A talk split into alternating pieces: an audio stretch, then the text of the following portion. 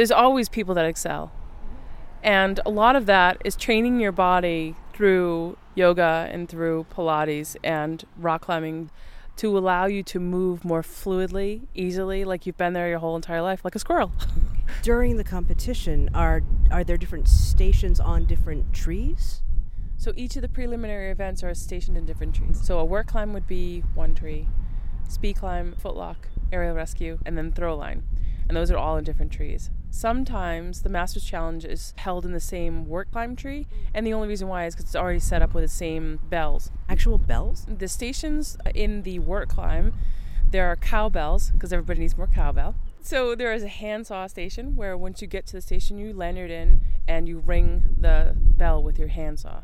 Then there's a pole pruning station, which is the same thing. You take the pole pruner and you hit the bell. You're not actually cutting the trees because if you have 45 competitors go through a tree, there's not going to be any branches left. I was wondering how many trees they could go through. right. So, and then there's a, a, mimicked limb toss, which would mimic an arborist cutting a branch and then trying to throw it into a very tight location. Hey, can we see the gear? Of course. So, to get into a tree, this is called the throw line. And on the end of the throw line, it's a string, and then there's a weighted bag, a canvas ball that's filled with um, shot and it's got a little ring on the top of it, and then the string attaches to the ring. And to get this into the tree, you basically underhand it up into you chuck it up, up over. over a branch. Okay. You never want to throw it overhand because you'll throw out your shoulder.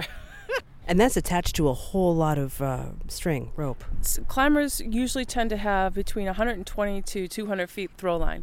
Once it goes up and over the branch, if the tree's high enough, if the tree's about 100 foot tall, you need at least 200 feet for the, the other end to come back down to you so you can actually catch it or collect it and then tie on your climbing line. Okay. So after you throw it up and into the tree, then you would attach your climbing line and pull it back up and through, and then you can start climbing. You must really enjoy trees. You're up in dozens of trees every day, and then you do it on your off time for fun.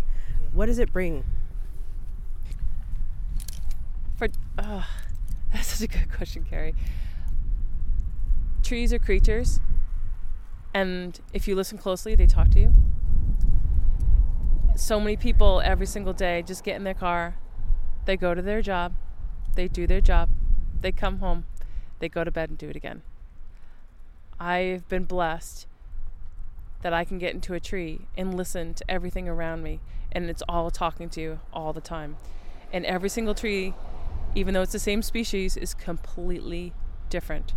And whether it's on Petersham Town Common or a tree in the middle of the forest, you're going to learn something from it not only about yourself, but about the way that the tree moves, the way the creatures are in the tree, the way the leaves rustle, the way the branches evolve and move and grow.